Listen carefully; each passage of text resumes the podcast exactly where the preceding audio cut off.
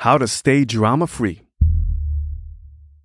What's going on, my friend? Welcome to No Permission Needed. I am your host that loves you the most, Ozeal. Welcome to the pod. This is the spot where we help you own your zeal in freedom. Every Monday, we drop a brand new episode. I'm loving the movement. I'm loving the momentum we're having this month. And I couldn't be more grateful to have you joining me and supporting this movement of ours. So thank you so much for tuning in. In today's episode, I'm going to share with you how to stay away from the drama. Because let's be real. Let's be real here. Who really enjoys being around drama? You know, nobody does. Nobody, right? Nobody. And, you know, I'm aware that sometimes we got to get in the mix from time to time. Put the gloves on because... you know, it's sometimes conflict is inevitable, but we have to know how to manage through those emotions and manage the drama and know how to deal with it. But we're going to get to that in a bit. Did you know that the average person spends 2.5 hours a day dealing with drama? It's crazy, right? And this consists of gossiping, making judgments on others, venting, resisting change, and sometimes just dealing with craziness even more, like, you know, just being immersed in the drama, going back and forth. This type of energy takes you away from the essence of life, which should be filled with love and happiness and joy and peacefulness. So why do we even bother dealing with the drama? Why do we get in the mix? So I wanted to share with you two key ingredients to help you avoid the drama. Number one is just the ego check.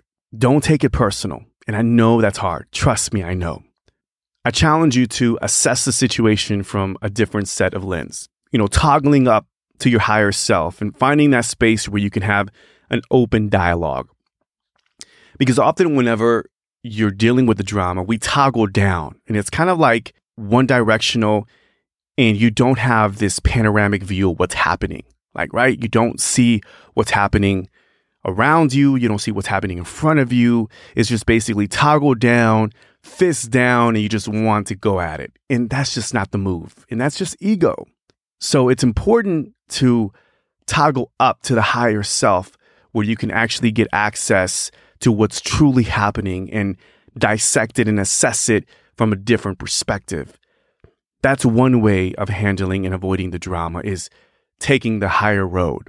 Number two, which is probably the most powerful thing that you can embrace in combating the drama, is just the act of self-reflection. Asking yourself, what's really triggering me here? What do I know for sure is happening? How can I use the right words to diffuse the situation or not? Because honestly, there are times where you just have to walk away, where that drama just wants to continue coming at you relentlessly, and you just don't have time for that. And you have the decision to say, you know what? I have nothing else to say. I've tried to have an open dialogue with you. I tried to understand where you're coming from. The best solution there is just to walk away.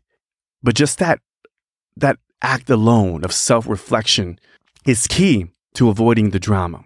You don't need to be a fixer. You just simply need to remove from the person anything that is not part of their higher self. Peel back that layer and take anything out that isn't collaborative, that isn't productive, that isn't positive, that isn't accountable and engaged. Just take all of that out.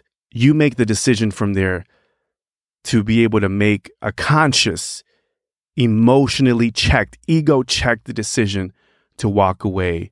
So it's really helped me. And I know if you're dealing with someone, a group, an organization, or just a decision, a boss, or whoever it may be, an ex-wife, ex-girlfriend, ex-husband, ex-boyfriend, and you're dealing with constant drama, I'm asking and challenging you to check your ego at the door, toggle into your higher self, and take time to self-reflect and ask those questions. What's triggering here? What's the lesson here? What do I know for sure? And how can I use the right words to diffuse the situation? And from there, you can just walk away or deal with it and get it resolved. So if this episode shifted your thinking or inspired you in any way, please tag me at Real Ozeal, share with your friends on social, Again, our goal here is just to empower you and our circle to own their zeal and freedom. Thank you so much for listening to the podcast.